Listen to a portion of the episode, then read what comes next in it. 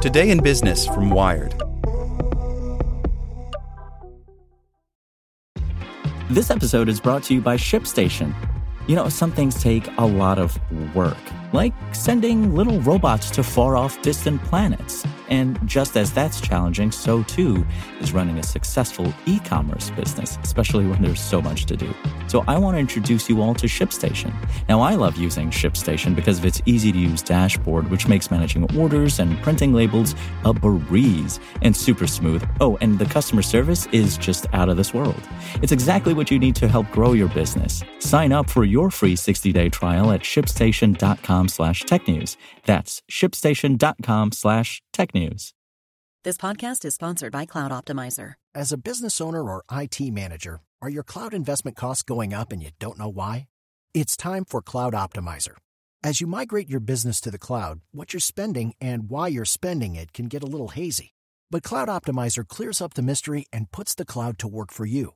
Cloud Optimizer starts by analyzing usage patterns, right sizing resources, leveraging discounts you may not be aware of, implementing automation, and much more. And by reducing unnecessary expenses and maximizing performance, Cloud Optimizer guarantees you a savings of five times what you spend for their service. As you utilize cloud based services more and more, you don't have to lose sight or control of your spend. You can stay agile, streamline your costs, and optimize your performance, plus save significant money with Cloud Optimizer.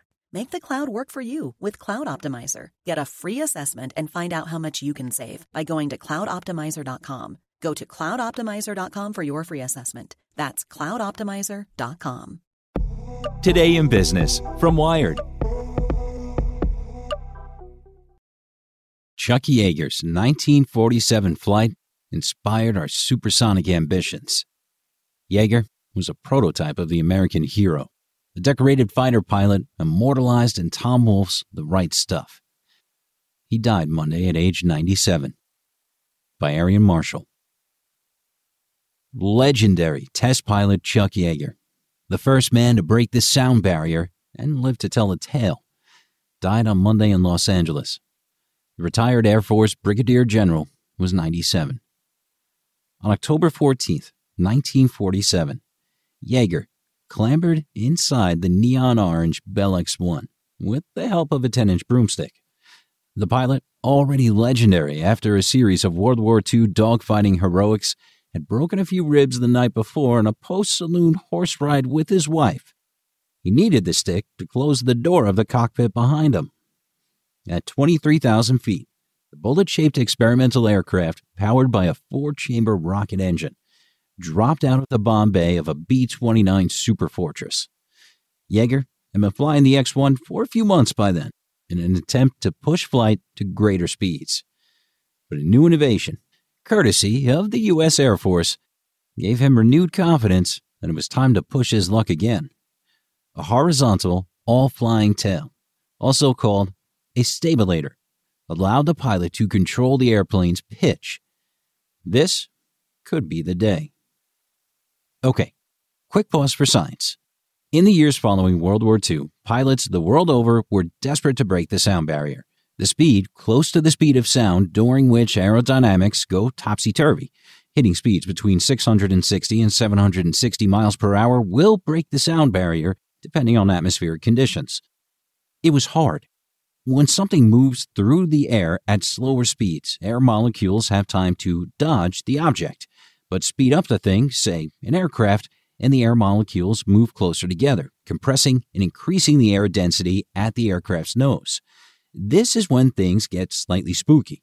Shock waves form and move rearwards, creating a pressure differential that lifts up the back of the wing.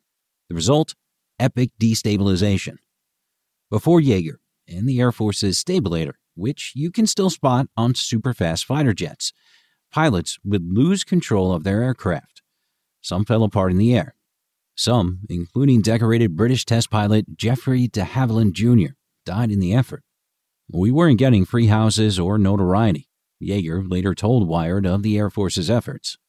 We were working our tails off for $250 a month. Many of us were dying in the process. But on that day in 1947, as Yeager cruised above California's Mojave Desert, he fired the last two chambers of his rocket engine. The needle on the X 1's Mach meter, which indicated the ratio between the aircraft's speed and the speed of sound, hit 1.0, its maximum. In truth, Yeager hit Mach 1.06. Later, the pilot described the experience of breaking the sound barrier as smooth as a baby's bottom. As writer Tom Wolfe noted in The Right Stuff, his 1973 book documenting the triumphs and travails of the daring American test pilots who powered the country's post war forays into rocket tech, Yeager's feats were so celebrated that his West Virginia Poker Hollow drawl became the intercom template for pilots everywhere. Yeager later served as a technical advisor for the film version of the book. He also made a cameo as a bartender. Below Yeager, staff who were gathered at Muroc Air Base, now known as Edwards Air Force Base, heard the sound of distant thunder. Okay, another science pause. As the X 1 or anything traveling super fast begins to move at speeds near sound, sound waves begin to pile up in front of it. When the object finally outruns the sound waves and all the pressure that is built up around it, those disturbance waves make their way down to the ground. They are loud. Perhaps you've heard of a sonic boom. That boom is part of the reason not all of us are little Yeagers today. Test pilots like Yeager and the boundary pushing engineers who helped them get into the air are credited for elevating American military technology to literal new heights. And many modern military fighter jets are capable of traveling at supersonic speeds. But more than 70 years after the test pilot's signature accomplishment, supersonic commercial aircraft are all but extinct, in part because the noise is so disturbing to humans and animals, and has even been known to cause light structural damage. The Concorde, operated by Air France and British Airways between 1976 and 2003, cruised at Mach 2.04, but its incredible noise led regulators to confine it to overseas trips. Flights inside the cramped aircraft, which traveled between New York City and London in less than three hours, were expensive, way more than your typical international business seat. The expense of running and maintaining the aircraft and a terrible crash in 2000 that killed more than 100 people helped lead to the Concorde's demise. Starry eyed innovators have regularly floated promises of a supersonic revival ever since.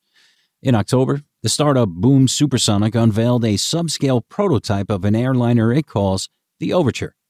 The company says that when the $200 million aircraft is complete, it will be able to carry 55 passengers to Mach 2.2. It hopes to begin test flights in 2025. Two other aerospace startups, Aerion and Spike, are also hammering away at smaller supersonic jets for the business set.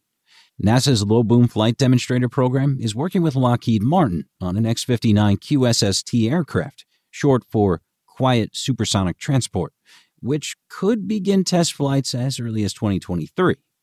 The aircraft aims to travel at Mach 1.42 while producing a sonic boom at about the noise level of a vacuum cleaner.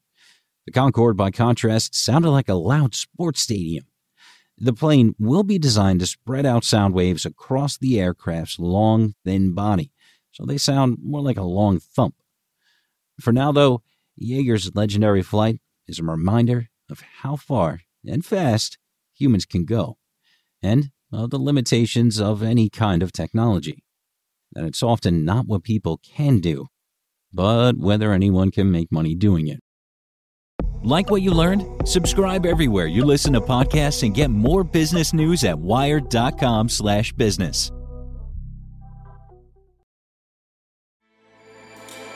With everything you have on your plate, earning your degree online seems impossible. But at Grand Canyon University, we specialize in helping you fit a master's degree in business into your busy day. Your graduation team, led by your own GCU counselor, provides you with the personal support you need to succeed. Achieve your goals with a plan and team behind you.